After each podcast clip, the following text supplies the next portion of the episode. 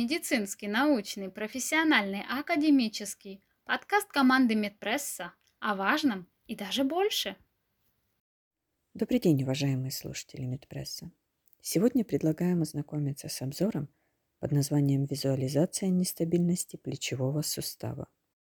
Нестабильность плечевого сустава – достаточно распространенное состояние, которое характеризуется ослаблением соединительной ткани, окружающих плечевой сустав – и поэтому кости, образующие сустав, имеют избыточную амплитуду движений. Нестабильное плечо может возникнуть по различным причинам. Симптоматика его весьма многообразна и разнообразна. Причины от острого вывиха в плечевом суставе до хронической нестабильности после повторных вывихов.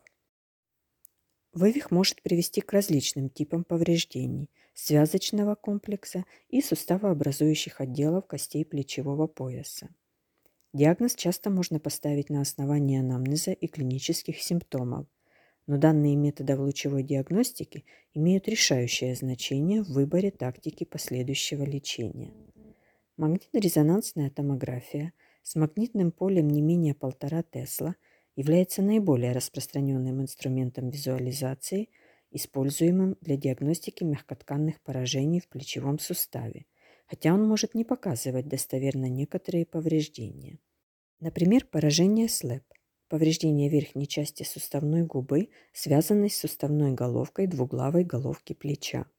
При этом используется магнитно-резонансная артрография, которая позволяет обнаружить указанное повреждение лучше – чем обычное сканирование МРТ.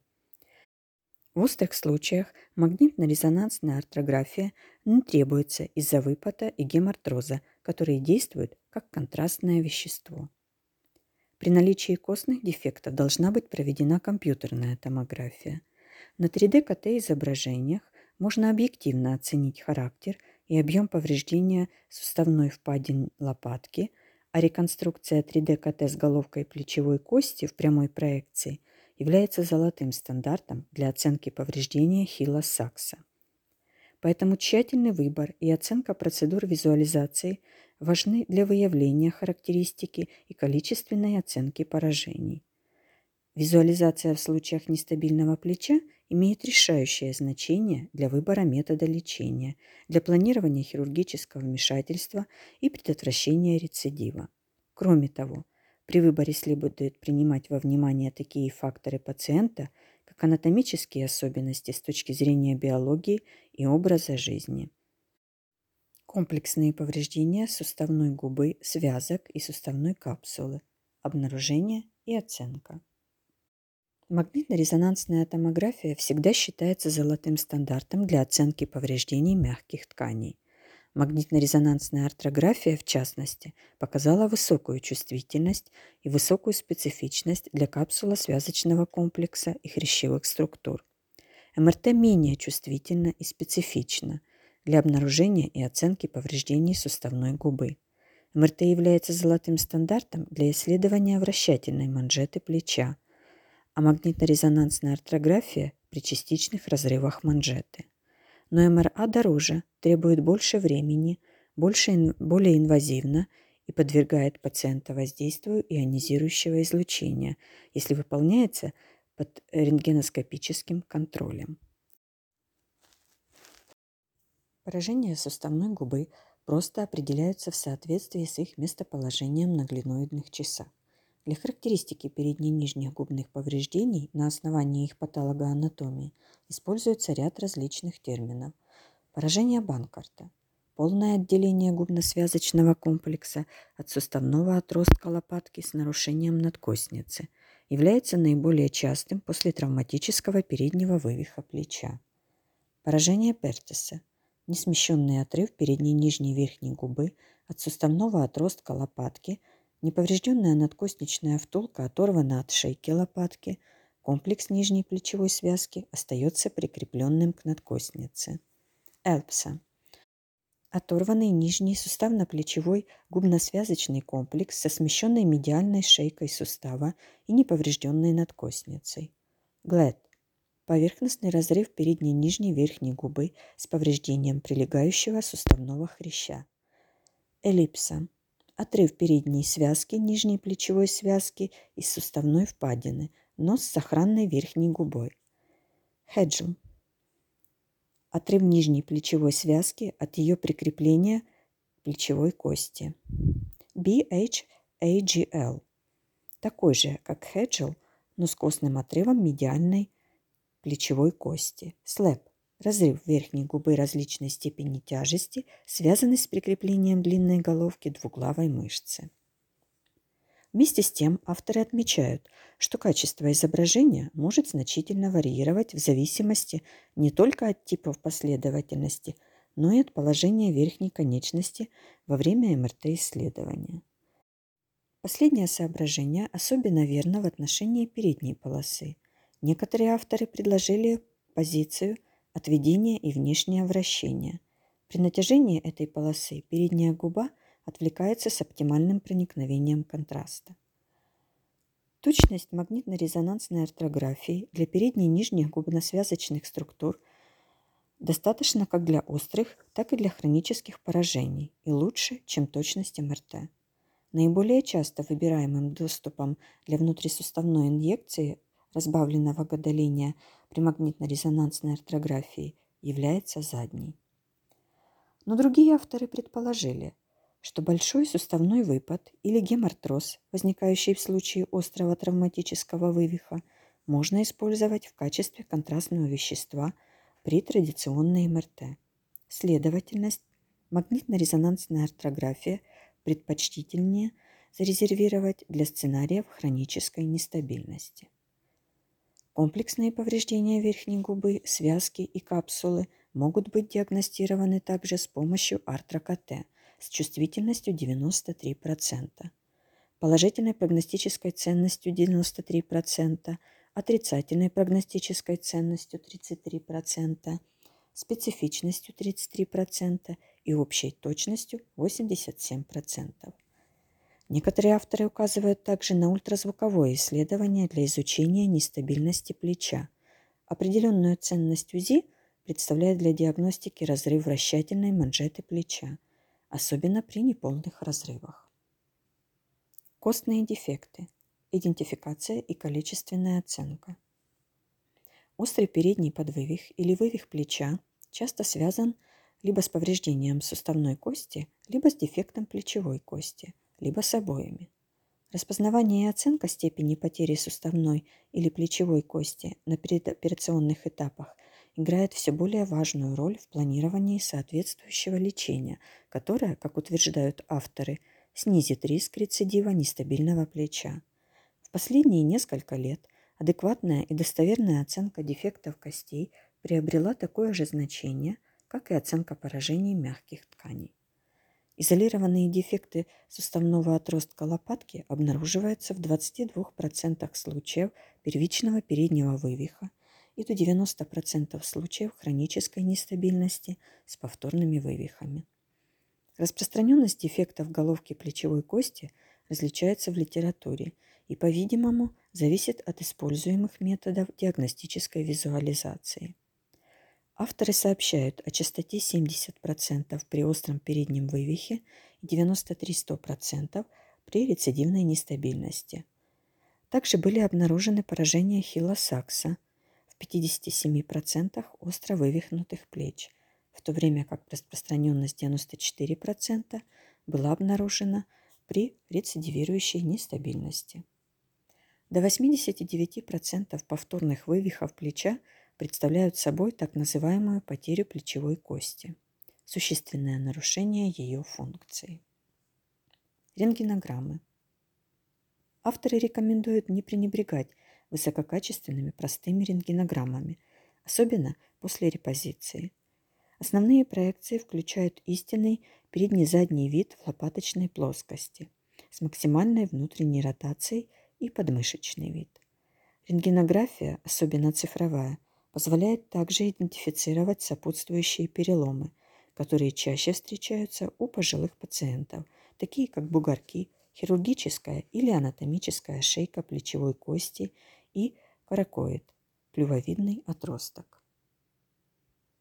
Кроме основных рентгенографических проекций, Авторы кратко упоминают и другие, менее распространенные, утверждая, например, что метод Бернау может идентифицировать дефект глиноидного края в 79% плечевых суставов с передней нестабильностью и тем самым уменьшить показания КТ. Однако только 57% операционных дефектов костей были обнаружены на предоперационных рентгенограммах. Поэтому компьютерная томография требуется для получения более точной информации каждый раз, когда дефект кости выявляется на простых рентгенограммах или когда клинические данные указывают на их присутствие. КТ-сканирование является методом выбора для изучения потери костной ткани, суставной впадины лопатки и дефектов головки плечевой кости. После обнаружения костных дефектов – Роль визуализации переходит к их характеристике и количественной оценке для целей выбора и планирования лечения. В зависимости от тяжести потери костной массы по сравнению с повреждением мягких тканей, хирург должен выбрать между открытым или артроскопическим доступом. Компьютерная томография. КТ-сканирование должно ответить на некоторые точные вопросы о дефектах костей – наличие или отсутствие, расположение, морфология и размер.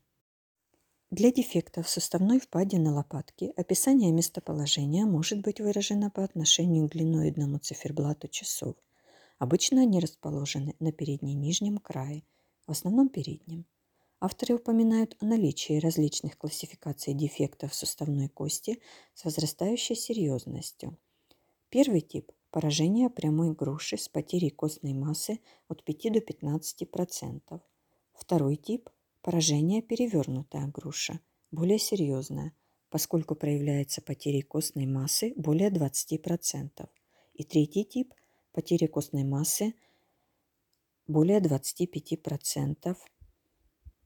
Однако нет единого мнения о критическом значении для определения серьезности или высокого риска рецидива после хирургического вмешательства бескостной пластики, но большинство авторов согласны с тем, что предел составляет около 20-25% от общей поверхности глиноида.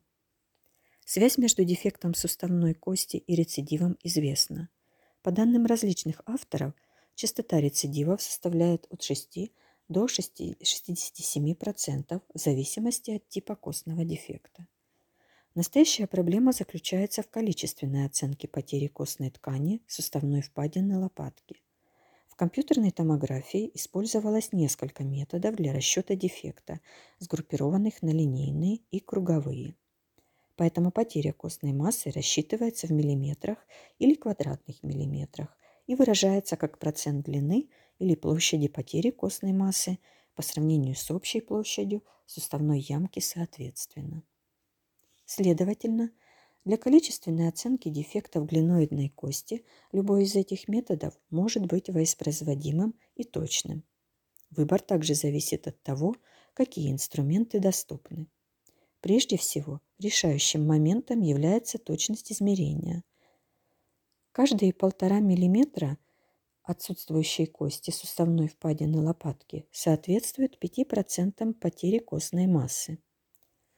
Дефект 6-8 мм приводит к потере костной массы на 20-25%, что является критическим значением для выбора увеличения костной ткани. Для дефектов головки плечевой кости золотым стандартом является 3D-КТ, особенно для их характеристики и количественной оценки потери костной массы. Расположение и размер являются наиболее важными характеристиками также для поражений хилосакса. Типичное расположение – задняя верхняя часть головки плечевой кости, в отличие от голой области, которая расположена заднелатерально. Однако ориентация также важна, ведь в 2007 году было введено понятие глиноидный след. Для описания зоны контакта между суставной впадиной лопатки и головкой плечевой кости во время комбинированных движений отведения и внешнего вращения. Существует риск зацепления если дефект головки выходит за пределы медиального края указанной дорожки. Согласно этой теории, глубина и протяженность менее важны, чем местоположение и ориентация. Если длинная ось дефекта параллельна глиноиду в отведении, внешнее вращение зацепляет его передний край и наоборот. Если длинная ось диагональна в этом положении руки, она не зацепляется. Ориентация определялась относительно самой глубокой бороздки большой оси хилосакса и продольной оси плечевой кости. Длина большой оси была определена как длина поражения хилосакса, а длина малой оси – как его ширина. На аксиальном изображении головки плечевой кости с помощью КТ или МРТ, менее точно, был нарисован виртуальный круг, включающий суставную поверхность, а глубина поражения была определена как наибольшая длина между основанием поражения хилосакса и суставной поверхностью соответствующей дуги. Эти два параметра – учитываются при прогнозировании клинической тяжести и риска рецидива или поражения. Дефекты хилосакса более 40% являются клинически значимыми, и это признано критическим значением, требующим костного трансплантата, в то время как 20% – это порог для процедуры ремплисажа. Критическими измерениями для поражения хилосакса являются – глубина более 16% диаметра головки, площадь более 20-25% плечевой суставной поверхности, объем более 250 мм кубических. Обнаружение биполярного повреждения делает точное КТ-исследование обоих поражений еще более необходимым, чтобы избежать повышенного риска рецидива. Дефекты суставной впадины лопатки и головки плечевой кости – следует рассматривать как две взаимосвязанные части одной и той же проблемы. Магнитно-резонансная томография и магнитно-резонансная артрография. Ни в одном исследовании не сообщалось о том, что МРТ или МРА равны и превосходят КТ, особенно 3D-КТ в оценке потери суставной кости. Но измерение размера дефекта плечевой кости и прогнозирование вовлеченности или рецидивирующего риска являются амбициозной целью как для МРТ, так и для МРА. Более того, МРТ может дать ложноположительные результаты, неверно интерпретируя эрозии, небольшие бороздки или оголенные участки для небольших поражений хилосакса. МРТ существенно недооценивает потерю костной массы, особенно на плечевой стороне. Более того, определенные факторы ограничивают широкую применимость магнитно-резонансной артрографии для количественной оценки потери костной массы. Ее высокая стоимость, инвазивность, наличие ферромагнитных имплантатов, возможные аллергические реакции и инфекции. А с другой стороны, КТ имеет недостаток использования ионизирующего излучения. Выводы. Авторы освещают проблему, имеющую большое значение в научной и клинической практике. Диагностика, лечение и профилактика осложнений имеют значение в сохранении активного образа жизни. Учитывая увеличивающуюся продолжительность активной жизни, популяризацию и распространение идей здорового образа жизни – том числе с помощью занятий физкультурой и спортом. По результатам выбранного алгоритма диагностических процедур в значительной степени зависит не только выбор типа хирургического лечения, но и предотвращение рецидива с учетом индивидуальных особенностей анатомии пациента и его образа жизни, активной физической деятельности. Устраняя боль и двигательные ограничения, врачи-ортопеды – при активном участии специалистов смежных специальностей улучшают качество жизни и увеличивают ее продолжительность, позволяя людям любых возрастов и профессий испытывать мышечную радость. Радость от самостоятельных активных движений в полном объеме, без каких-либо ограничений. Спасибо за внимание. Медицинский, научный, профессиональный, академический подкаст команды Медпресса – о важном и даже больше –